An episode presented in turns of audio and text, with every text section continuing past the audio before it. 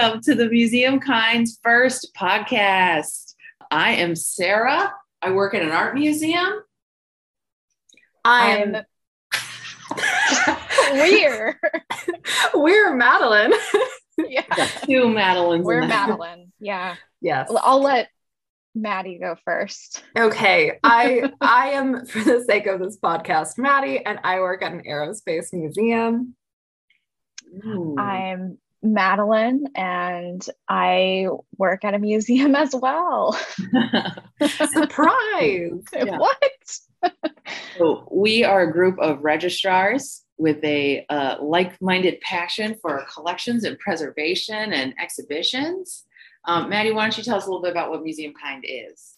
Sure. So the idea behind MuseumKind is museums should be for all. And I liked it as an all-encompassing term, like humankind to be, it's a whole bunch of different people who have a stake in collections and historic preservation, which I think could be everyone, um, including those of us who work directly in collections, because very often it feels like you know, we're in a back room with all of these treasures, is kind of how people see it. And um, I think that there is a role that everyone could play in historic preservation. And we wanted to have a way to better communicate what it is that we do, what it is that goes on in museums, and the concerns that we have, and look at how uh, museums are discussed in the general public and, and how they're discussed in our culture. So, just a whole big term for ways of looking at and talking about museums and, and who the people are. And and let's be real, not everybody even knows about collections staff within museums. You know, people are like, museum, are you a curator? Well, Are you a curator? Are you a curator? well, no, I'm not. I'm pretty sure my dad still thinks I'm a curator, even though I've never been a curator, right? Yep. Uh, Most of my relatives too, Sarah. so- Sometimes they think that I collect money, or Oh. my engineer friends think that I do something with like waste. You know? Oh, Mhm. yeah. um, I, Waste management. Which is just the mob, I guess. yeah, management. Um, I think LinkedIn thinks that um, I should be doing registration for colleges, such as Mm. registering students for classes. So, um, so maybe for those that are listening that don't actually know anything about what maybe a registrar or a collection staff person is, um, all of our roles at our institutions are to take care of the collection, preserve it physically, uh, for future generations. We also keep track of all the documentation, specifically within my role, I keep track of all the documentations for gifts and purchases and loans, basically any object that comes in and out of the building or under our purview to care for, know where it is, know what it needs. Um, yeah, and, and and many, many, many, many, many, many other things. Am I right? Yes. Oh, so right. that is like the highest level view of what we do is just preservation of objects at a core and we handle objects sometimes on a daily basis some of us not so much but um yeah, Yeah. it can really vary because there are days where it's like, okay, I made mounts and I put things into boxes and I moved those boxes. And then other days it's I recorded where the boxes went or where the boxes might have come from. It can be, yeah, it can be a big variety. Or you're taking Yeah. pictures of bugs and putting them in a spreadsheet. Taking pictures of bugs. Uh, the other day, I just typed up a bunch of loan agreements to Oh. borrow objects from other private collectors or museums. So lots I- of different things. i recently had to tally up what the value of all of our loans on site are for every month of the year so you could figure out if you need to buy more fine arts insurance coverage get some riders you know so we're thinking about Totally. oh That's a good one. Yeah. And also though, hey, I've like I, I sweep the floors. Uh I I'll sweep a floor. collection room. I uh, you know, we love a That good is not file. beneath me. No. No. Mm-mm. And on a really fancy day, I might like keep track of the dust. I mean, by Oh. putting a little dust Whoa. monitor somewhere. Oh, Uh, that's Bravo. that's getting like high keep track of the the space dust. oh, maybe. Bruce, baseball. Yeah. There's a partner space does sometimes it just gets a little out of control, but Mhm. we do our best. Yeah. Um, so we do many things. Also, not to jump around too much, as registrars, we also are big tea enthusiasts, are we not, ladies? Oh, oh heck yes. Tea time. I wish we could all clink glasses together, but we are joining each other virtually. Uh, what's everybody drinking? Tea time check in. Ooh, Okay. I'm a bit of a traitor. This is coffee. Maddie. I know. I did have this morning green tea Okay. And Okay. I needed I'm a little still- afternoon. You did opposites. Yes, I know. It should be the other way around, but I'm fixing it now. Okay. I'm still shook by that. Okay. Madeline, what are you drinking? I am doing a little um, honey vanilla chamomile. It's a bit, you know, allergy crazy up in here. So just taking care of myself. Wow. So much respect for that. Um, having a little devil matcha green tea. I needed that energy, you know, poof. And uh, it's my second cup and it's very good.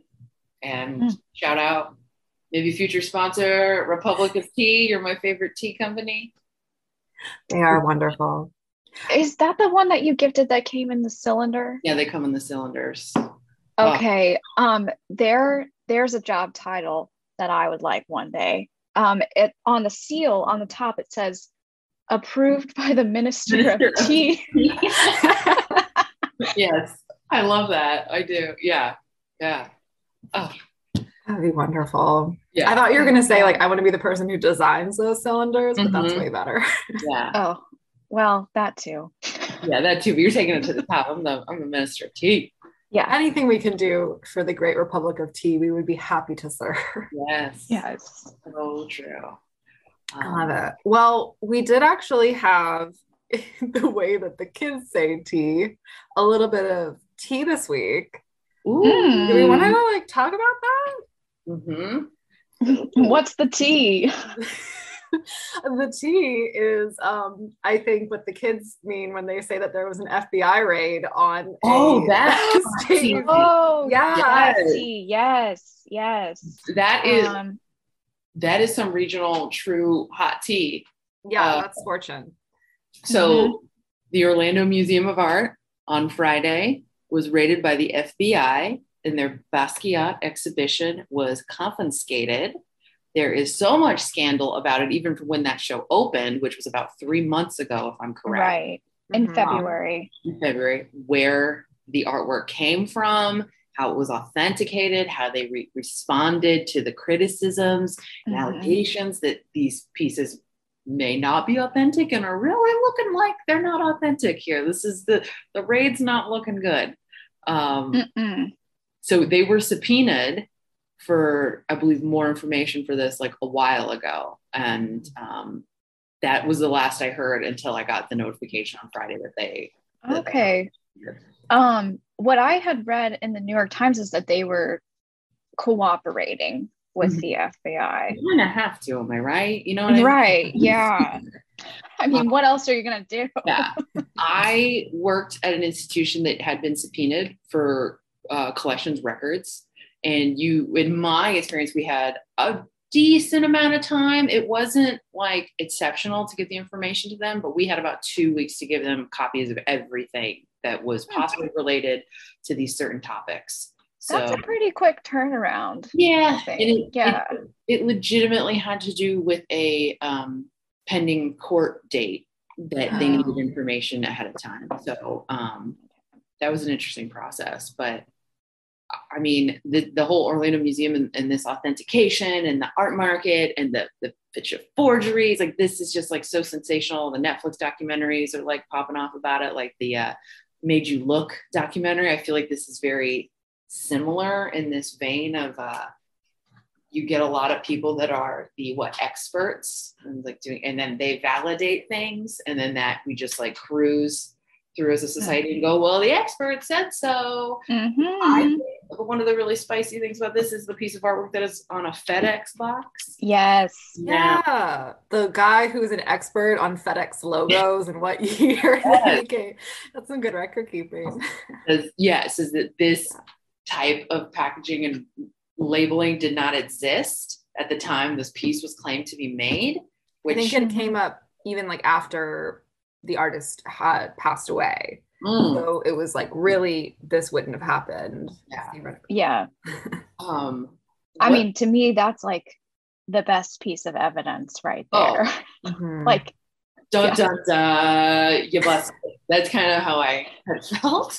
and the pieces for like were found in a storage unit and then they went to auction. Is that right? I think that's what the. I that's what I understood. Okay. yeah.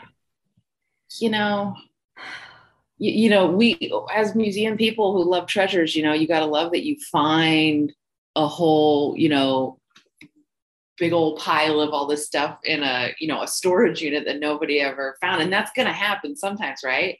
But like, Yeah. it's so, with this one, it seems so like, oh, how convenient, you know, just, Mhm. just all of them in one thing you know it just i don't know i don't know i'm just saying i'm already in my completely uneducated non-expert opinion feel like things are sketchy Mhm. Yeah, and for and I understand like sometimes they might need to like you do have to pause any exhibit plans if there is a question of authenticity. Yeah. But I guess if you believe they were authentic based on this Mhm. person examined and that person examined, because was this the first place at the show? I know it wasn't supposed to be the last destination. It was No, the first. Italy That's the was the next destination. okay Um, and sense. I, yeah, So you'd have to get yes. Um, I actually I thought the show was closing this June, but I think it's actually next June it was Oh. supposed to close. Yeah, Yes. that's a long run yeah i thought Yeah. it was closing, like next week or something yeah okay But maybe Mhm. I read the date wrong, but I thought I read a 2023 close date. So Oh, well, uh, when they said it was closing early, I don't know if that was pre FBI or if it's like, not, yeah, now we're closed. Yeah, like, oh, yeah. yeah. you're closed. They got raided. yeah.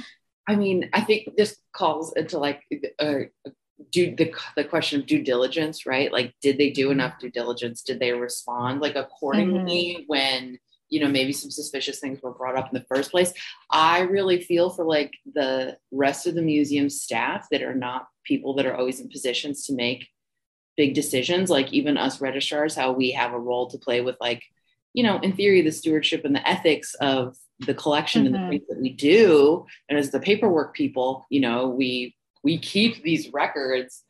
And I just think about like how the registrar there, even if at one point, if I would have said, Hey, hey, hey, guys, I think that this is seeming really fishy. We're getting a lot of heat. No one's going to listen to me. That's not, I don't get that authoritative voice, at least within the institutions I've worked at, to like say, well, let's call this off. Do you guys think this is a bad idea? So I'm just thinking like, yeah. uh, the day at the museum when the FBI comes in, you know, they're open to the public, your registrar is on site. What do you do? You just stand there with a clipboard and go, okay, can I get you some tables? It's plastic. Like, what do you need to pack all this stuff up? Like, how are we doing this? And the like just such a a weird the role that a registrar gets wrapped up in this, but also knowing the lack of authority that we often have Mhm. and that you know I'm, I'm gonna i'm gonna take a wild guess. Hey the curator might or the registrar might have been the only one on site that day.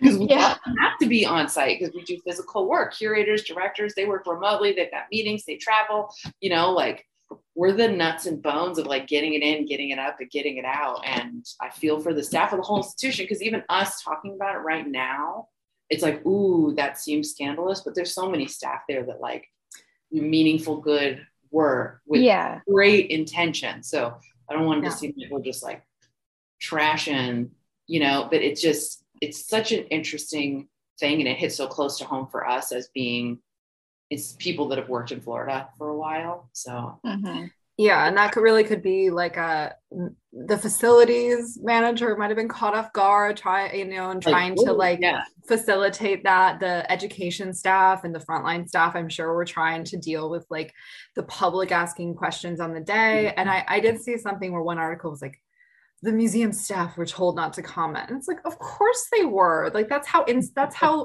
corporations, businesses, institutions, Yeah. anywhere is like you Right. don't have everyone being expected to say a whole bunch of random stuff. Um, they're just trying to do their jobs, and they they might have had no say in it. They might not even be clear on what was going on. So of course they don't want to spread infor- like misinformation. And they were probably on the day just trying to Just do trying to all the other things they were having to do. Yeah, like security must have been like, we never talked about what to do Yeah. in this scenario. What does, Yeah. our, what does our protocol say? We don't have a page for an FBI raid, and I know we use the word raid because you know that's what I've read, you know, on in articles. But just saying FBI raid sounds like they came in with like door, Yeah. like, We're "Boom, taking we're your, here. uh, Everyone back up. You know, teams of men pulling them off Yes. the walls and Yes. someone's running around. What are you doing with the art? I'm sure. Your pieces, You know, you got that FedEx Yeah. box. You know, like yeah, There's an Um, urgency to that word. yeah. like I don't know as a registrar, should I contact our our insurance company, you know, to let them know these things are moving? You know, hey, are you Yeah. on a climate control dual rider truck? You know, like you don't get that say anymore. was was this a scheduled raid Yeah. or um, unexpected? That's a good question. I feel like raids are unexpected, Yes, if you know it's coming, you're gonna hide the goods. You know what I mean? You're gonna or you're gonna surrender the goods. yeah. Right. Which is more likely than them. What are they like? Okay, sure, we'll pack up our exhibit and just hide them in which I mean could happen, which is why Yeah. they want to have it be a surprise. But I feel like we would just go, okay, let's try to get it ready and like move it all for the FBI to pick up. Yeah. yeah, that gets you something too. It's like if they were like, hey, you know, we need to take this stuff. If you're like, yeah, you know, we'll go ahead, we'll close it down, we'll pack it up, we'll have it all ready for you and itemized. That's almost like saying, like, yep, I get it. This is bad. We messed up. Let's, you know, like, so it's the public messaging of like, if you, hey, we said we are gonna have the show for a year, we're shutting it down. Why? Oh, authenticity, authenticity issues, you know, just like it, that's a tricky Yeah. tricky Yeah. thing to deal with. But um I guess that's a like uh keep listening. We'll see where this Mhm. goes. Yeah. And also like what put the poor museum right now, they must be thinking also like, well, we gotta fill that whole special exhibition space. That's what we've been like, that was our main show Yeah. kind of charging for. So uh, And for for those listening, uh, museum exhibitions often take a very long time to prep, so they can't just move up their next one. yeah. Uh, that has probably a very strict schedule on it, and things are Yes. currently moving Yes. on it. And even if you've got a whole collection room filled with thousands of objects, chances are most of them are not in a ready to hang or display uh, situation. Or right. some of them might not be as well researched as others, so they're not ready to present to the public with labeling and everything. Yeah. Yeah, there's a lot to think A about. Yeah, it's not a quick process. I once thought I'll put something up for a month to fill a space, Ugh. and I have never had. It was actually really fun, but I just put random random items from our collection and said like time to shine as the exhibit name. But it was Hmm. exhausting, and I regretted it. Yeah. Yeah. So true. Such a good point. Yeah. Oh, yeah, that Um, was that was our our big local news that Yeah. uh, we've all already been discussing. Yeah. Yes. Of course. Internally. Yeah. Well, the other hot topic of the day, or the last month, or however long ago this was, Since early May. early May, Oh, The- time. the drum roll. It's probably gonna sound awful. Yeah.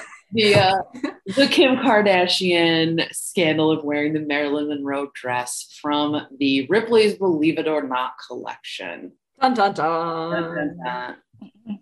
Obviously, we're not the first to talk about this topic. Yeah, But- so this was one of the things that sparked our wanting to do a podcast is oh, the public is talking about stuff that we kind of know about Mhm, mhm. and have some have some takes on and people even in my family would ask like what is the big deal? Yeah, You know, what is why is it and yeah. damaging or whatever? Um, which Uh. I mean the nuts where are we going to start with this? Uh Everyone knows. Well, let, let's Uh, assume some people don't. People could go, who is Kim Kardashian? Who is this Marilyn Monroe you speak of? And what is this Ripley's Believer or not? Right? Very So- good point.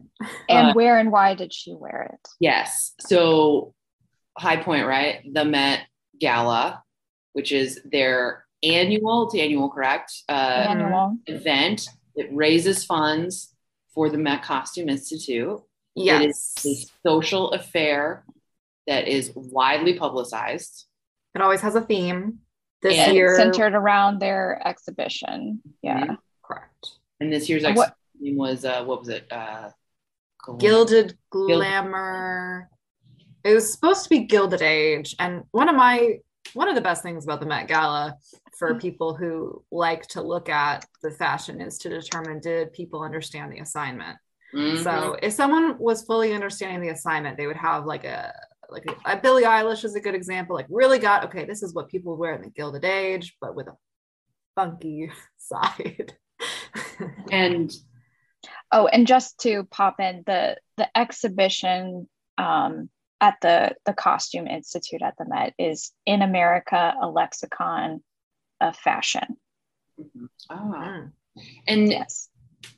it just also something to say is like speaking of Maddie about how like it's supposed to be, it, you know, um, the period is supposed to like you know reference the, the the costumes that people wear. Well, the Gilded Age was really 1870 to 1900, so there's interesting things going on there too with the Mm. fact that this Marilyn Monroe dress, which this is the dress where uh, Marilyn Monroe wore while she was singing the Happy Birthday song to uh, JFK, right? Yes. Which- we all have hope. I hope if you haven't heard it, go listen to her Yeah. sexy happy birthday rendition. Sexy happy birthday. So, If you haven't heard it, you've probably heard it referenced too. Yes. I actually had never really like looked at the like I saw the little a snippet of it and I was like, I feel very weird about all this. That whole thing was, you know, sexy time weird with the president. I don't know. Um, but That's to a good each his But so like you've got also the factor that it's the Gilded Age, uh, that to go to the Met is usually an invite situation for the Met Gala. So, you know, even if I was like baller rich and I wanted to just get me a big old table to support Costume Institute, they might not take me. No, Mhm. and for a long time, Kim was not invited. Mhm. So you got a lot of things going on. And then to it almost to me, okay, I'm just gonna start with my opinion, right? For right or wrong, I love historic preservation. I love textiles. I love historic gowns.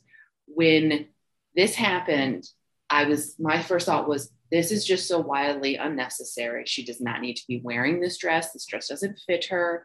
She also, for the sake of preservation, there was a museum conservator, I believe that's what they were titled, on site. She only wore the dress from when she like walked up the stairs. She didn't, and then they like left the the red carpet and she changed. She wore a replica gown.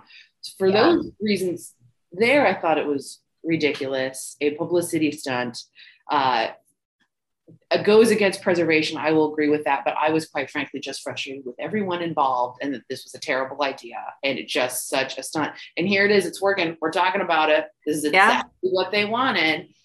And then I want to throw in the Ripley's Believe It or Not factor of how we they it was in all the articles, museum, museum, museum. The Ripley's Believe It or Not, while they do collect things, even themselves identify themselves as a, a tourist attraction. That's how they even refer to themselves. So, do I think she should have worn the dress? No. Do I think it was bad for the dress? Yes. Even though she didn't wear her body makeup, which I was like, what is all over body makeup? That would be um, even though they like um, she didn't she couldn't button it up all the way or zip it up in the back it wasn't buttoned but zip that's why she has that Mhm. little, like, shawl that like leans down there i'm like the dress didn't fit even from Yeah, the It was custom made for Marilyn Monroe, and it was like kind of the first naked dress so that she didn't have to wear any undergarments. Mhm. And that was also like that was an iconic moment.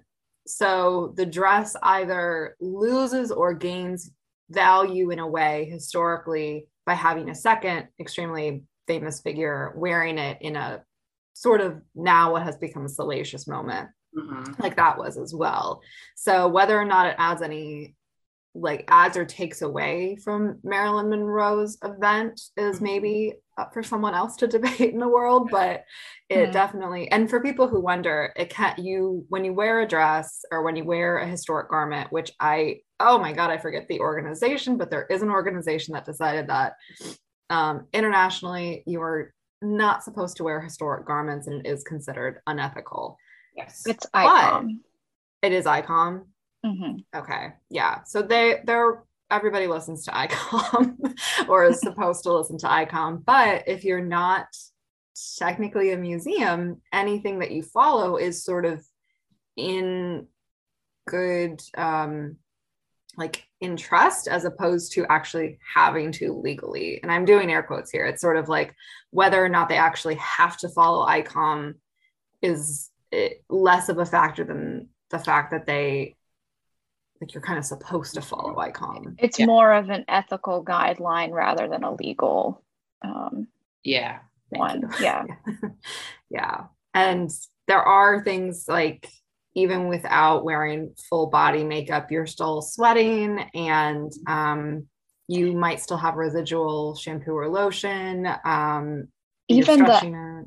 yeah, when you're putting it on, like yeah. that causes stress to the garment. There was a video of the fitting, the first fitting, and it's like, let me tell you right off the bat, it's like that don't look like it fits. It's too tight. It's like for Yeah. those who have worked with costumes, like you know, when you're putting something on a mannequin, you go, "Uh-uh, this isn't working. You know, that was seeming to happen while they were doing the try on. And she had to lose 16 pounds, I do believe it was, to even get Oh. into the dress, which um problematic corner. There's a lot of problems going on with this about just the the whole thing. It, you know, we don't even we won't even delve into the weight loss portion of this and just the messages it all sends because that's, that's a whole other podcast, right? But I just it, and okay, so this sent me down a rabbit hole about Ripley's, believe it or not, in the collection. I have been to Ripley's.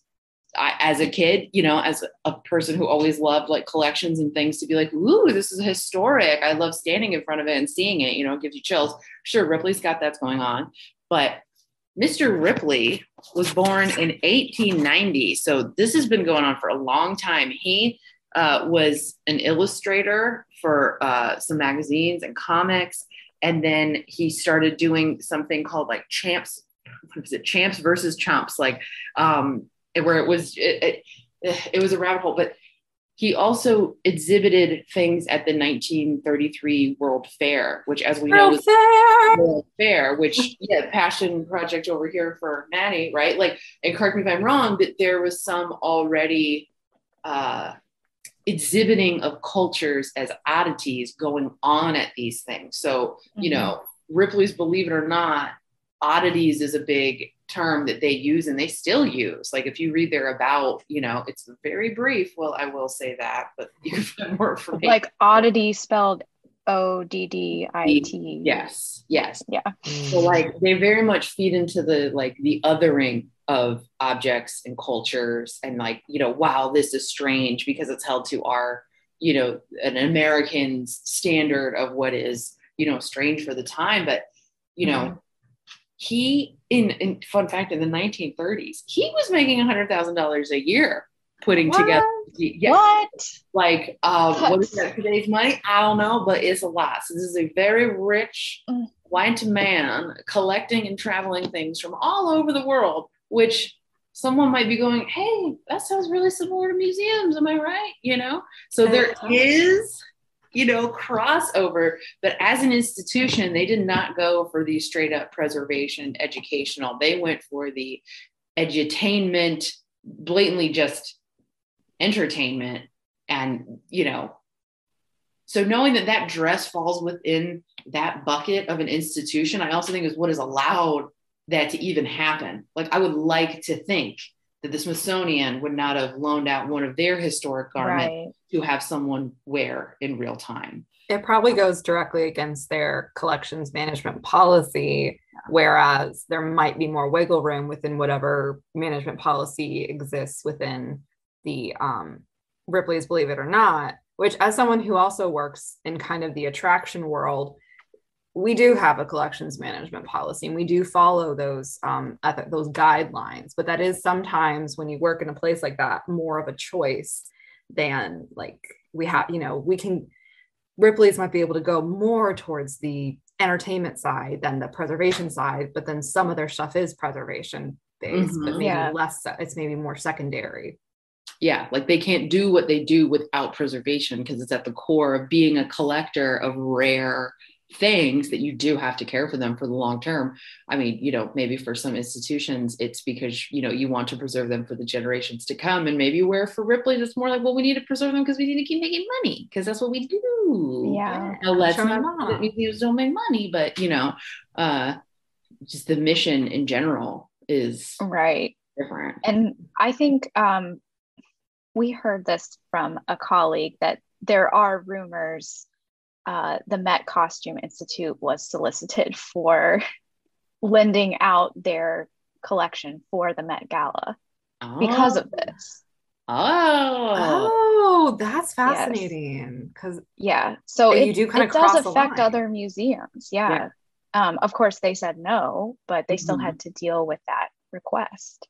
Yes, it, it affects it to the level that now we have to justify something that before was what felt like accepted practice amongst our you know like-minded institutions and now it's like well mm-hmm. let me mm-hmm. tell you why you can't do that even though we know what they're saying that like it said conservator said everything's fine the dress was not damaged you know but it's also it's in their best interest to say that too and then where does your line of damage start and stop you know what i mean right. I, some of us would say well you know what period it was damaged purely because it was worn because like you said like the salts coming out of your skin your sweat like all those mm-hmm. little micro things add up to a bigger picture in the long run and then um yeah oh i was just going to say even um you know if you're thinking about ripley's as separate from museums i follow uh, a costume collector on instagram and he's been following this story you know the two months that it's been going on. And uh, I think even costume collectors typically have the opinion no, you shouldn't allow someone else to wear this costume because it's important because Marilyn Monroe wore it. Like mm-hmm. you were mm-hmm. saying, Maddie, does that affect the object, you know, after someone else has worn it too? And now um, it's part of that object's like chain of history and yeah, exactly Marilyn Monroe dress from that moment. Now it's also the dress that Kim Kardashian wore. And that like and they Ripley's advertises it that way now. Yes. Huh. Yeah. It's all it all feeds itself. It, it to me it does feel scandal. It does. It feels scandal. I feel like it's it's it's tarnished the history of the dress. It's probably physically mess the dress up a little bit, even a little bit. We got to write a condition report. We got to talk about it. This is what happened. Um, and I just think it's like a huge disappointment, period. You know? Mm-hmm. Yeah, it definitely is. And it's been interesting to see the dialogue from like your the person who does your costume collecting to everyone who yeah. like, conservators and also I do want to bring up, I have seen some people discussing, like, this has been a, a big topic. If you follow a bunch of Instagrams. Um, people have been really enraged by this, and other people have kind of countered with it's interesting that there's so much rage over this when there have been other so much larger atrocities uh, i think would be oh. a safe word yeah. to say mm-hmm. that have happened within museums that haven't necessarily gotten as much mm-hmm. um, press which maybe has to do with you know it's, it's something to do with the kardashian it's Mm-hmm. You know, there's kind of a whole um, there there's a lot of press there versus yeah. some things like um, in the last year. I I won't go into it too much since I don't have all of the details, but um, if you've heard anything about the Move organization, um, they their headquarters were bombed in Philadelphia in 1985. Uh, and through what's kind of a convoluted chain of custody, which there are some really good articles from the time and, and since that discovery that have detailed this more, but there are two girls whose remains have been at the Penn Museum. Mm. Uh, they were in the bombing, they were at the headquarters, which killed 11 people. Five of them were children. And I believe of those five, um, Delisha Africa and Katricia Dotson, um, who's also listed as Tree Africa, I'm not sure what her family preferred, they were um, 12 and 14 respectively. And I don't know the details of which remains, but there were remains at the Penn Museum. And it kind of came about be, uh, where someone in an online class had the remains and that's how they kind of got brought to the fore again and um, the family was not aware they had wanted to know where their family's remains are and this is something from the 1980s that resurfaced in um, the last few years so it, it does sort of come up of why does everybody know about this and nobody mm-hmm. knows about Mhm. that which you could say Mhm. about a lot of things but um, you know what gets attention does vary Yeah, Yeah. So true. yeah, I think that's a very important point you bring up, Maddie.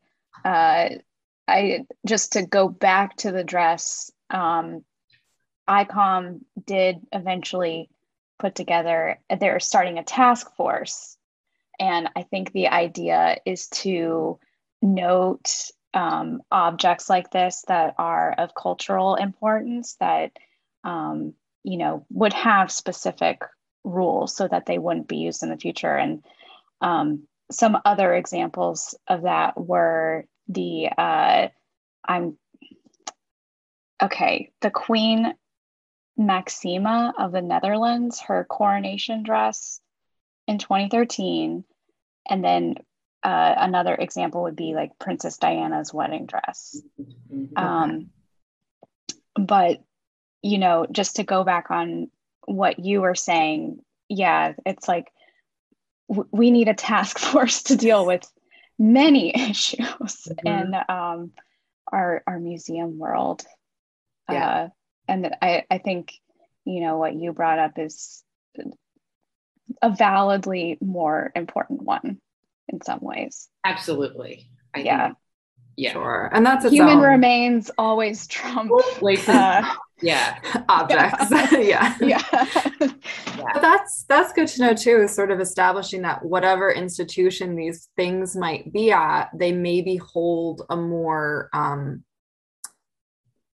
uh, like a, m- a more general importance it's kind of like a heritage asset like we acknowledge that Yes. this even if it goes to different places might need to have special requirements because which then how do we agree on what those objects are but Yeah. at least like having a, s- a- an idea of we really these tell a story that we all really want to preserve Yeah. Right. And, you know, the Smithsonian's are the people's museums, and your taxes pay for a lot of this. And I think that a lot of people would take contention maybe if what the historic gown that you're caring for is then used in a spectacle by Kim Kardashian. And so there's so many Mhm. layers of Yeah. all of this and museums have their their dark stories and their lighter stories and we're kind of here to talk about everything in between from all ends of the spectrum right Oh yeah. absolutely Whew, there's so much um and So- specifically i mean we're not the only ones who tell museum stories filmmakers tend Yeah. to Oh. as well have Yeah. you guys had any encounters with these depictions lately lately or just was it the All over the place. I mean, black panther at Yeah. oh Thomas yes Fair. I would like to talk about Thomas Crown Affair in a much uh, deeper level at another time. I mean, um, this is collections adjacent, but Loki, the Marvel show, to me had a great. um, you saw into the world of records, which Mm. I liked. Yes. Our archival friends Yes, our archival friends. yeah i definitely enjoy talking about museums and popular culture depictions such as you know movies and tv shows i think it's fascinating um, Yeah, oh gosh yeah, yeah we should yeah i mean a lot of those like you said like thomas crown affair could be like a whole a lot of them could be a whole thing um i know that madeline and i both watched Severance, which had a corporate art collection and Oh. some very nice file um file drawers. Yes. Oh, beautiful. Great art storage, flat storage for art. Sarah, you know, we Oh. always wanted that. Yeah. Um, Oh yeah, sidebar. Sarah and I used to work together at the same institution at one point in our Mhm. career. So we did. we did. Um, but yeah, I think talking about museums and popular culture is something we'd like to highlight moving forward hmm in this Yeah. podcast. So, Definitely. And something we all also have a passion for is what's for dinner. We like to wrap it up with a what's for dinner question. This came out of uh, our previous relationships as friends and other social things we do. And we always want to know what everybody's doing for dinner. So, what's for dinner? I wish I prepared. Oh my God. Okay. Well, I already know what I'm doing. I'm making black eyed peas, a big old bucket of it. And hopefully, I'm going to make some cornbread if I have um, enough milk, pot, pot of beans to get through the week. Yeah, you gotta have the Um, cornbread. Yeah. I gotta- Yeah. I know. So, Sounds good. Yeah, that does sound good. Um, it's- my spouse is making dinner for me. excellent. Yay. uh, shrimp and grits. Woo! Oh, I was thinking about those today. I was thinking, why don't I I'm ever make excited. them? That's good. Yum. They're really good and they make the house smell really good too. Do your cats love it? I think they do, yeah.